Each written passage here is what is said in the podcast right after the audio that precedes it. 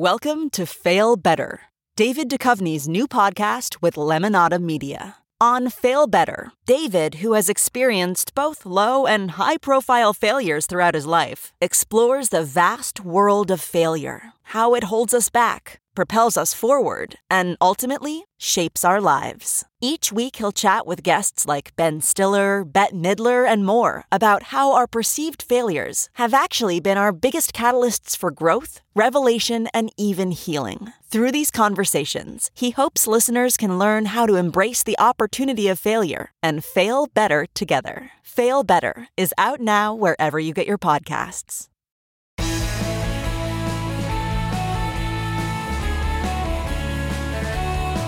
Hello, friends and neighbors, and welcome or welcome back to the Bill Press Pod. Well, by now we all know there's something wrong with Donald Trump's politics and his policies. But some people suggest there may be something more seriously wrong with him. In fact, a couple years ago, a group of distinguished mental health experts published a book in which they say that Donald Trump is so mentally unstable that he's unfit to be president of the United States, and in fact, represents a serious danger to the nation. I got to tell you, it's a book that I found extremely troubling. I wanted to know more about just how dangerous Donald Trump really is. Is he so mentally ill that it's time to invoke the 25th Amendment? So I sat down with two of these mental health professionals at an office in a Washington suburb. Dr. Jerrold Post is president of the Political Psychology Associates Dr. Bandy Lee is assistant clinical professor in law and psychiatry at the Yale School of Medicine. Dr. Lee, Dr. Post, good to see you. Thank you for joining us. Um, I want to ask you first. So it was um, a couple of years ago uh, that uh, Dr. Lee, you put together a group of uh, mental health professionals, uh, published uh, through St. Martin's Press a book called "The Dangerous Case of Donald Trump." Where you collectively um, issued a pretty strong warning about the mental instability of the 45th president of the United States. That this book came out two years ago. Are you still worried, and should Americans be worried? Yes. In fact, we have been impressed at how the events have unfolded exactly as we predicted and according to the timeline we estimated. We the book came about because uh, we were talking amongst ourselves and realized that we were all concerned. There was a general medical consensus that the president Donald Trump in the pre- office of the presidency would become dangerous, um, and we had to deliberate over the ethics of whether we should uh, refrain from commenting on a public figure, which we, of course, we need to be careful about, versus the public interest of uh, we also as psychiatrists have a duty to society as well as to patients. And so whether our duty to society obligated us to issue a warning, to inform the public, mainly educate the public of what we were seeing, and we decided overwhelmingly for educating. And that is how we came out with the book. So, Dr. Post, uh, it's been two and a half years. Have Donald Trump's actions as president uh, confirmed your fears? Very much uh, indeed. I'm rather gravely concerned in terms of where things are going with this man. He is someone who I think poses great danger to American society. The tension you spoke about, Abandi, between the duty to educate, the, the, duties to convey psychiatric expertise to American society, in contrast to the prohibition on making diagnoses at a distance. I don't think it's even close. To me, there's a, a major ethical obligation for psychiatrists to share their expertise about this man. But, but wouldn't a lot of people say, I mean, a lot of uh, mental mental health professionals or medical professionals say that the psychiatrists ought to stay out of politics? This is not about politics. It has nothing to do with politics. It just happens to be in the political sphere but it is a response to the medical need that we see. And we are simply applying standard criteria for assessing dangerousness. It's harm to society and public health that we're concerned about, not about politics. Yeah. So, what is the trigger that would prompt you to speak out rather than uh, hold your tongue privately? Well, there's a broad pattern of uh, positions and actions he's taken, which are really quite dangerous and uh, uh concerning. Uh, dropping out of the uh, Paris Accord, dropping out of the Iran Accord. Now I see sacrificing money from childcare in order to put to uh, have the Great Wall of Trump. Uh, there's one after another of these. It's, it's too, too numerous to count. Well, the word you use is is interesting to me. Danger. Is that the trigger when you see a yes. public danger that you feel you have an obligation to warn the public about? Some ethicists would argue that any kind of uh, benefit to society would trigger uh, comment, even on a public figure. But I hold a more rigorous standard because when we're speaking in public, I do agree that we have to be cautious. And I tend to believe that diagnosing is not possible or not complete because we don't have the whole uh, set of medical records. But there's plenty of things that we can comment on. And uh, diagnosing is not necessary. Diagnosing is for treating the, the public figure's personal mental health. And we're not, uh, the public figure is not our patient. We are not concerned about that. What we are concerned about is society, is its safety and health, and when there are danger signs, when there is, uh, when there are signs that it puts the public at risk, especially existential risk, then that is certainly a trigger, and that's consistent with all our medical uh, guidelines. And so, what you're saying is that Donald Trump, President Donald Trump, uh, is a danger yes. to the American people. Yes. Uh, and he is he warned us, right, that he might be. Yes, yes. In fact, dangerous individuals often tell us what they are willing to do, can do, and might dare to do. And it's important to hear those words, not to simply go to a default of what we think is normal presidential be, uh, expectation, but rather to see the individual for what they are presenting themselves to be. Uh, I was looking uh, at one, page 172 in the book, The Dangerous Case of Donald Trump, um, where one of your authors says the issue that we are raising uh, Dr. Post, let me ask you if you agree with this. The issue that we are raising is not whether Donald Trump is mentally ill, it is whether he is dangerous. Absolutely. And one without being mentally ill. And I don't see President Trump as being mentally ill, but the aspects of his personality and character are particularly uh, troubling. To, to put this in a, in, a, in a broader sense, I testified twice and you interviewed me indeed about Saddam Hussein, lo, these many years ago. And I testified before Congress twice. And afterwards, the president of the Institute of Peace said this was a service of the highest order to the American populace. And I was feeling pretty good about that. And the next day, I got a call from the chairman of the Commission on Psychiatry and Foreign Affairs. And I sat on that commission too, and he said, Jerry, I wanted to speak to you about your profile of Saddam Hussein. And I said, uh, feeling puffed up, my back ready to be patted. Yeah. I said, sure. He said, we have reason to believe you violated the canons of ethics of the American Psychiatric Association. And I said, how is that, pray tell? And uh, he said, uh, well, I presume you didn't interview uh, Saddam or have his permission. And I said, "Have you have you read it?"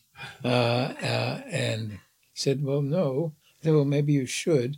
And then, and I then proceeded also to elaborate what you were speaking about earlier, Bandy, that there was a duty to warn in psychiatry, and one breaks psychiatric confidentiality when danger is, is present. And that uh, sort of was the end of that. But, but there's something kind of bizarre about, on the one hand, being told that we made a service of the highest order for the American populace, and on the other hand, uh, it's unethical. Well, this gets to, uh, without your colleague mentioning it, perhaps, the famous Goldwater rule, which was adopted by the American Psychiatric Association in 1973, I believe, uh, after some people questioned the mental balance of uh, Barry Goldwater when he was running for president. Uh, with I, I, I'm not a psychiatrist, but I, as I understand, basically says you do not opine about the mental health of anyone unless you have personally examined that person and have that person's permission. Is that rule the paramount rule? Is it still in place and are you violating it? Well, I would actually like to clarify uh, because Please. I'm a staunch supporter of the Goldwater rule, and it is a reasonable rule, but only in the context of our responsibility to society, because we do not have a primary responsibility to a public figure, but we do to society and to patients. And the Goldwater Rule actually states this uh, psychiatrists have a responsibility to society as well as to patients. And we, have, uh, we are expected to participate in activities that improve the community and better public health. So, if we are asked about a public figure, we should educate the public in general terms, just not diagnose, unless we've examined them and gotten consent from them. Now, a diagnosis, which can sometimes be called a professional opinion, that's different from just any opinion of a professional, um, is, uh, uh, is a very specific activity that we do not engage in all the time. Uh, diagnosis is only a fraction of what psychiatrists do. In fact, we uh, we diagnose maybe you know just a fraction of the, the time with patients, but we assess dangerousness every single clinical visit and every moment that we're even out in public because we have a duty to society. And when there's danger, we even break the sacrosanct principle of patient confidentiality, now, which is in the law also. Um, so, with a public figure, with whom we don't even have an obligation to confidentiality, and there is no law because that would actually be against the law um, to be restricted in speech in that way regarding a public figure. Uh, that that the American Psychiatric Association would place that small portion of the Goldwater Rule, the prohibition, above every other medical principle is just illogical. And I mm-hmm. actually call it politically motivated because it's based on politics, the political situation alone. It goes against science. It even goes against our practices of diagnosis these days. Research now shows that whether or not you have a personal interview um, does not necessarily uh, hold the primary um, place in diagnosing, and, and our diagnosing practices have changed drastically since 1980. By the way, uh, Dr. Post and, and Dr. Lee, it's not like Donald Trump um, hides his light under a bushel either. I mean, right? I mean, we see him a lot on television. He tweets hundreds of times a day, right? You have lots of evidence. Let me um, edit one of your words when Please. you talked about the Goldwater Rule. It isn't the Goldwater Rule. A, a colleague of mine at George uh, Washington, Alan Dyer, was on the original committee, ethics committee, mm-hmm. and it was originally an ethical principle. Mm-hmm. A principle is a guideline. It's not a thou shalt not. And having spent my career doing personality profiles of world leaders and having being considered the founding father of the uh, discipline of profiling. I certainly don't believe my entire career has been an exercise of thou shalt not and and has been forbidden. Do you believe that Donald? So uh, I don't want to put words in your mouth, but do you believe that Donald Trump presents such a public danger that you have a, as professionals, a moral duty to speak out and warn the American people? Yes. Yes, absolutely. Um, I know this is not politically correct, but is he crazy? No, I would say I, we don't know.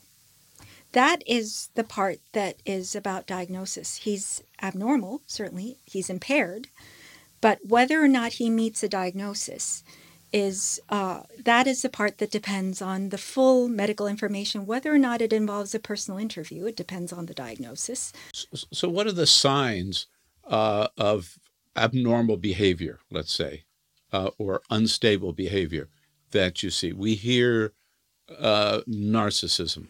I see him as the quintessential narcissist, and we've had example after example of the traits of narcissism which he demonstrates. Now, it should be noted it is not unusual to have political figures having significant narcissism. Indeed, the first sentence of my book, Dangerous Charisma The Political Psychology of uh, Donald Trump and his followers, and I want you to note that, and his followers. This is a book of yours which will be out in November. But w- what is really striking, the issue of empathy, one of the major traits of a narcissistic personality is he's so wrapped up in himself, so in love with himself, he almost doesn't have the emotional energy to care for other people. And the issues, for example, the dying McCain, who was a, a political leader who I greatly admired, even though there were almost all policy hmm. differences between us. But I was always struck by his courage and his and his principles, and the the manner in which President Trump really cast doubt upon his, his character was not able to convey empathy for his his dying and mocked him. It was just just dreadful. Or Khan, the uh, uh, the speaker at the uh, the Democratic convention. Here's a gold star father right. who was mocked again by President Trump of something uh, that I was particularly struck by. The New York Times reporter uh, who had a congenital spastic mm-hmm. uh, condition, and Trump mocked him, going like this with his, with his uh, just just. So, so there seems to be no capacity for. You might, uh, might add uh, the people of Puerto Rico to that to that list uh, as well after uh, after Hurricane Maria. In fact, continuing to this day, um, Dr. Lee, in the book, uh, in terms of danger signs, um, a couple of your um, colleagues use as their number one example the nuclear trigger. Yes. That this is a man uh, as unstable as he is, who is got who has his finger on the nuclear button, which kind of raises some alarms, or you believe it should. Absolutely. That has been our primary concern and our overriding concern, just because the risk is just um, it's so astronomical that it overrides all other um, refutations, if you will. Um, so when we measure dangerous, if I could just interrupt you for a second, I just wanted to uh, point out that the title of your the chapter in your book is, I think it sums it up. He's got the world in his hands, and his finger on the trigger. Yes. Whoa. That's right. We're in uh, great nuclear risk as it is.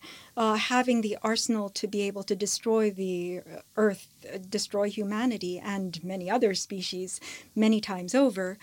Um, and it's always on hair trigger alert. And in, in addition to a bunch of other uh, error proneness, um, it's, it's dependent on one person's decision making without any checks, without any um, uh, without any um, ability to verify whether or not the president's judgment is intact there's only a verification process of whether or not he made an order. And so within minutes, uh, he could launch nuclear weapons. And particularly with his personality structure, he would be attracted to nuclear weapons. Um, his his destructiveness in general, his violence proneness, the way he his verbal aggression, his his boasting about sexual assaults, his incitement of violence um, among his supporters, his taunting other nuclear powers, and his now policies that make nuclear war uh, simply more feasible all of these things point to exactly what we have been fearing that and, and now renewed nuclear arms race globally uh, are uh, signs of realization of what we've been fearing. Uh, and you state that pretty clearly again in the book. Collectively, with our co authors, we warn that anyone as mentally unstable as Mr. Trump simply should not be entrusted with the life and death powers of the presidency. Yes, exactly. That sums it up. So, Dr. Post, in terms of profiles of world leaders, I don't know whether you ever uh, did a profile of or published a profile about President Richard Nixon, I'm reminded of Nixon in this conversation uh, because he was so considered so unstable at the end of his presidency that Defense Secretary James Schlesinger uh, actually told people at the Pentagon if the president orders a nuclear strike, don't do it. Correct.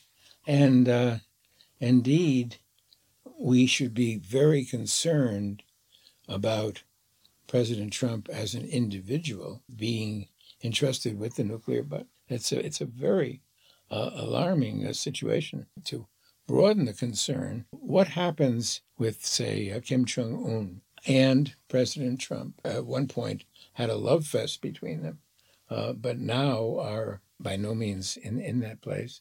But it's it's very concerning that this is not a real estate deal, and some of the same lessons he's taken from his career in real estate seem to be applied uncritically to the negotiations with this dangerous adversary.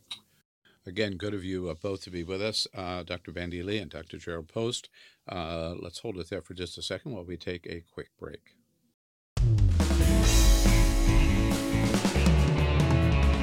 Today's podcast, the Bill Press Pod, is brought to you by the Laborers International Union of North America.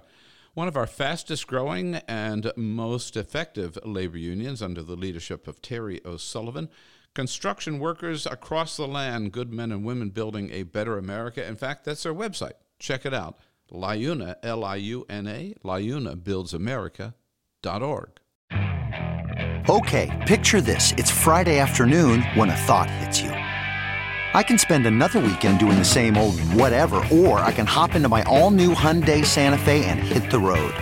With available HTRAC, all wheel drive, and three row seating, my whole family can head deep into the wild. Conquer the weekend in the all new Hyundai Santa Fe.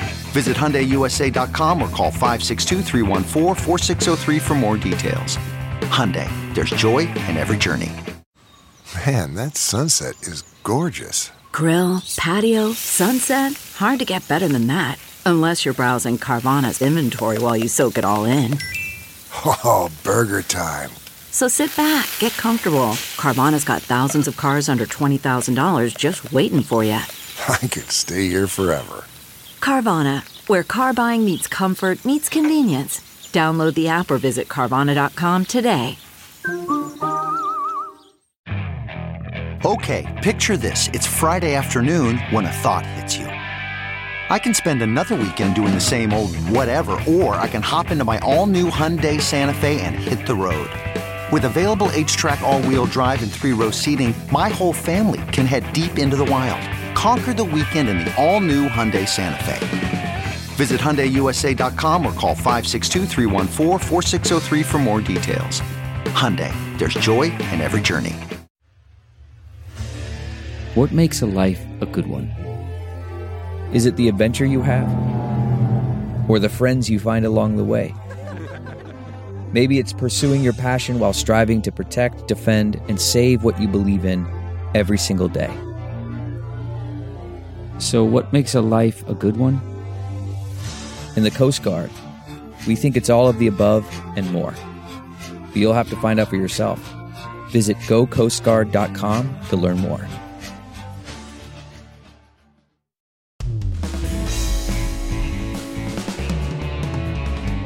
Pick up where we uh, where we left off. Um, I, I was interested that right before the book came out, right after uh, Donald Trump had been elected, some of you wrote a letter to President Obama expressing your concerns about the mental stability of Donald Trump, the president elect, and suggesting that he should undergo um, an examination, a psychiatric examination, before he was sworn into office. Did you sign that letter, Dr. Lee? Uh, it was not I, but m- my close colleague, uh, Judith Herman, and two of her associates, um, Doctors Nanette Gartrell and Dee Mosbacher, who also contributed an important chapter for our book. So that's actually how it all started. And what happened? Did you uh, did did he ever undergo such an examination? Did you get any response from the White House? No, but they started the conversation. They started the public discussion. And that's how I got in touch, got back in touch with Dr. Herman after uh, a decade or so of uh, not being in touch. And, um, and we decided to get together. And that's how I decided to do the conference at Yale to break the ice. When uh, we, uh, I started on my own numerous letters to Congress, and when I couldn't get co-signatures from colleagues who were equally concerned but wouldn't put their name onto any document because they were afraid for their uh, for their careers, for their personal safety, for their family's safety, because warning against danger in a powerful public figure means that you are also putting yourself in danger. So, uh, so I felt that there there needed to be some kind of breaking of the ice and a start of the conversation. That was the Yale conference, and So first there, was a letter to President Obama, then a conference at Yale with medical professionals. That's right. Exploring this issue, Yes. which led to the book. this book and the subsequent uh, book with 30, 27 psychiatrists and mental health professionals in the first one and 37 Yes. uh, in the second one. So the first one was an instant New York Times bestseller, and that spoke to us about the public need. That was it was always meant to be a public service book, and to remove any conflicts, we donated all the revenues to public causes, and uh, the sales have remained so high that the publisher asked us for a second edition. And in the second edition, we explain how the psychological dangerousness has translated into social, cultural, and geopolitical dangerousness. So that's how we progress. Okay. And so, what is the next step? Is the next step, as some of you suggest, um, 25th Amendment? Is it time to invoke the 25th Amendment? Do, do you think, Dr. Post, there's sufficient evidence behind um, calling for? I, I served on the uh, 25th Amendment Commission, uh, and it's a very complicated problem. Who uh, should be making the judgments, Right, Democrats or Republicans? One would guess they might uh, make somewhat different judgments about the mental stability of President Trump. And it's a, a matter that's been studied rather thoroughly.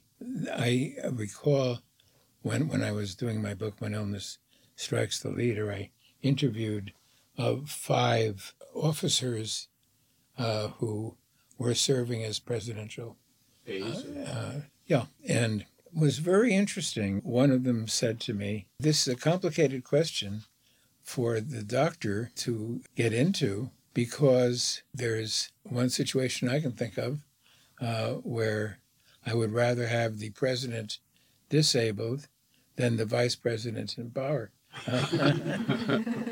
so it, it's a it's a very complex matter which needs to be further explored in, in, in my judgment.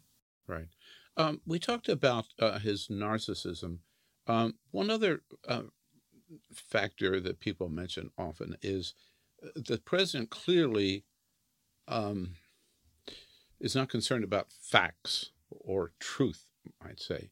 Uh, lies regularly. I forget now what the total is. some 12,000. Given his mental incapacity, if you will, or, or difficulties, or whatever you want to call it, does he know that he's lying? That's an interesting question. Uh, I've come to believe that often with his Twitters, he just throws out a Twitter storm, uh, and what has a reaction, he then has his staff needing to f- help erect the policy uh, to, to uh, reward that. Uh, you know, Dr. Lee, he says things that are manifestly untrue, and everybody knows they're untrue. Mm-hmm. And as a reporter, you can't just say the president said this. You have to point out that it's simply not true. Yes. Well, what's in his mind? Well, it's hard to know what's in his mind, but the patterns suggest uh, the patterns are actually quite consistent in that he has a hard time tolerating reality.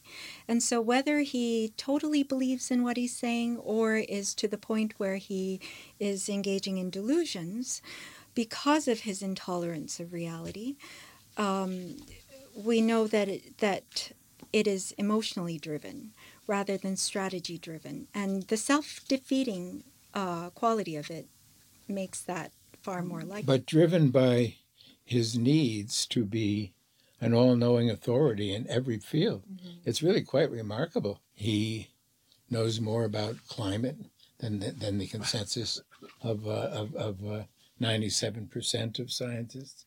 He knows uh, more about uh, military uh, than his than his generals. And in the recent uh, Hurricane Dorian, he apparently knows more about weather than, than uh, NOAA. Interestingly, when he's challenged, and this happened recently with his uh, saying that Alabama was a target uh, of, of the hurricane, which was manifestly not so, he does never acknowledge making mistakes. And people will criticize him, and he will double down and triple down in, in, uh, in some circumstances. Yeah, Dr. Lee, I'd like to, I heard from Dr. Post, I'd like to get your comment on the 25th Amendment. I normally don't uh, comment on the 25th Amendment because, as medical professionals, that's not our area of expertise. But what we can say is what is the proper management? And removing the dangers, containing the dangers, however it is done, is certainly needed. And um, we are forming uh, an expert panel based on medical criteria only so that uh, medical expertise would be available uh, to any political body that would consult us, that we would be an independent, non governmental body of medical experts um, based on the highest medical criteria.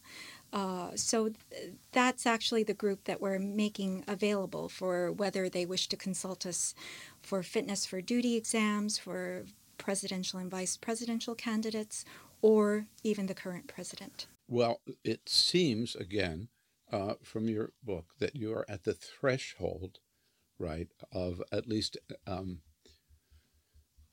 at least stating the need for such a panel. Um, uh, if I may just again quote, this is page 193 of a clinical case for the dangerousness of Donald J. Trump. The earth itself is in peril both from the urgent issues that are not being addressed while an unstable man sits in the Oval Office and by the new urgencies he creates. Mr. Trump is and has demonstrated himself to be a danger to others, not just one person or a few, but possibly to all others. I mean, that's pretty strong stuff. But it's correct. And by all standard medical criteria, he meets dangerousness, which is not a diagnosis. And it's about the situation, not the person. If he were a private citizen, if the situation were to change, he may not be such a great danger. And that's what needs to change. So, what, let me just uh, uh, conclude by asking you, you, you, you had the, you wrote the letter to President Obama. You had your conference at Yale. You've written the book. There's been a subsequent edition of the book. Uh, what is next? What are you doing now about this? And what can concern citizens uh, listening to this podcast do about it? What I've done, emulating uh, Dr. Lee in many ways, uh, is to uh, write a nuanced political personality profile, not only of Trump, but of his, of his followers. And my colleague, Stephanie Doucette, in particular, has worked on the issue of his, the psychology of his followers. And I think this is terribly important. One, this is one person. How is it he has so much power? And I find very frightening the, the Trump rallies uh, Yes. with lock her up or Mexico or this man has a very powerful capacity to st- stir his followers and indeed to to uh, he, he gives permission to and encourages violence at times and and I find this very alarming Uh, the title of your book again is the title of my, my book is Dangerous uh, Charisma The Political Psychology of Donald Trump and His Followers. and his followers. And Dr. Lee, you and your colleagues, uh, next, you say you're working toward establishing this panel. Is that Yes, and uh, I think the what the people could do is to demand to have access to expertise. We have actually been shunned by the media. Uh, we realized um, I have been invited to um, over 50 different on 50 different occasions to many of the programs on the main networks and cable news and uh, and I've been canceled 100% of the time. When we were doing the March Interdisciplinary Conference, we were trying to invite the media to come. We had experts from all different fields speaking on how the president was unfit from their field's perspective. And uh, half the networks have told us they could not cover us because of the Goldwater rule. There was an incident where the New York Times editorial board put out a statement, uh, uh, an editorial, stating that the public, that psychiatrists have nothing more to offer to the public than what the public already can see, and which is untrue, of course. And if the public is seeing something, they don't understand what they're seeing, don't have the terminology. But that actually brought all the requests. Uh, in fact, I was interviewing 14 hours a day, every single day, uh, about a year and a half ago.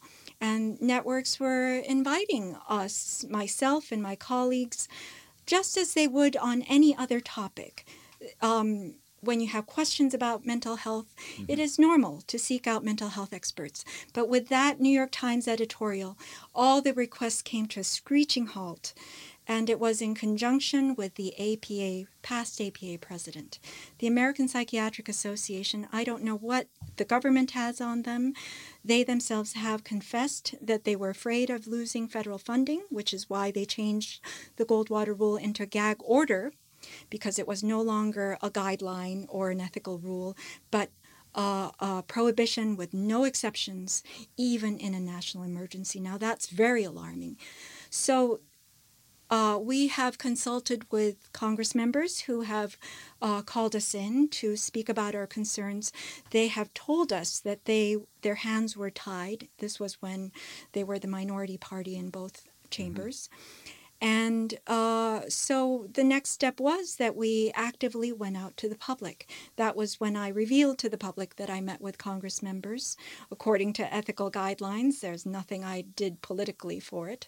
Um, and uh, and that was when then the APA did a public relations campaign very aggressively to speak out against us, saying we were practicing armchair psychiatry, that we were doing this for self aggrandizing reasons and for political reasons. Whereas I believe that they themselves have been politically motivated, and we are simply following medical guidelines and the ethics uh, as outlined by the American Medical Association uh, Code of Ethics, by the Hippocratic Oath, and the, the Universal um, Declaration of Geneva, which was instituted after the experience of Nazism to clarify the humanitarian goals of medicine that either cooperation uh, with or silence regarding a destructive regime would count as contrary to medical goals. It's appalling to hear uh, that your efforts have been met with that kind of uh, response. Uh, but it does lead me to a question I was thinking about listening to both of you. Um, are you afraid of speaking out against Donald Trump? I mean, there's a long history of people who have spoken out against Donald Trump whose careers have been totally shattered, whose reputations have been destroyed. Uh, and in that sense, like he's not a very nice man. Uh, do you, do you feel that, or have you had any blowback yourself?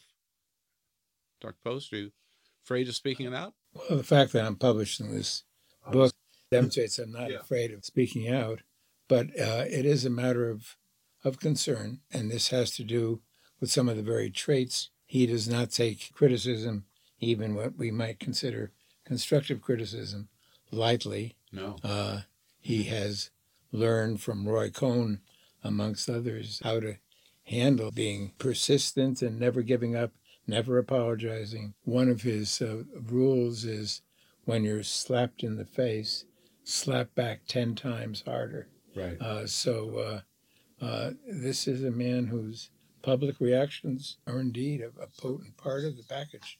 How about you, Dr. Lee? You... Uh, well, if you look in the media, uh, it seems like I'm the only mental health professional speaking up. Um, but there are actually thousands of mental health you, experts. Have you had uh, your own experience with people coming after you? Oh, yes, yes. Um, uh, there was at one point when I was receiving a thousand death threats, a thousand threats per day, some of them death threats. And I had Just for speaking to, out. Yes. That was when I was in the media 14 hours a day. And I was actually thinking of that as kind of a breakthrough point where I was hoping that the thousands of mental health professionals who have come forth and formed a, an organization, the World Mental Health Coalition, concerned about this issue, wishing to speak up, would then have a chance to have this collective mm-hmm. protection. But what has happened is that, uh, as I told you, it came to a screeching halt. But there was a good month when I was hiding in my home. Um, and if I had to go out, I went out in disguise because my pictures and my office address, everything was posted on the internet. And they were basically saying, we have to get her before she takes out Trump. Whoa, whoa. Well, I admire even more your courage in continuing uh, to speak out, Dr. Lee and Dr. Post. Thank you so much for joining us. And let me uh, assure you, even though uh, you have suffered a, blackout on the part of many people uh, in the professional media, shame on them, uh, and on the part of some politicians as well, I can assure you that you are both welcome to come back anytime and your, the door will always be open to you to uh, come back on the Bill Press Pod. And thank you so much for, for your time today. And that's it for today's podcast. Thanks again to uh, Dr. Post and Dr. Bandy Lee. Thanks to all of you for joining us. We hope to see you again and encourage you to subscribe to the Bill Press Pod if you haven't already done so. It's easy and it's free. Just go to Apple Podcasts, Google Podcasts, TuneIn, or Spotify. Pull up the Bill Press Pod and subscribe. And if you really want to make us happy, put a smile on our face, please give us a big fat five star rating. That really helps us get the word out and grow the podcast. Again, thanks for listening. We'll see you on the next edition of the Bill Press Pod.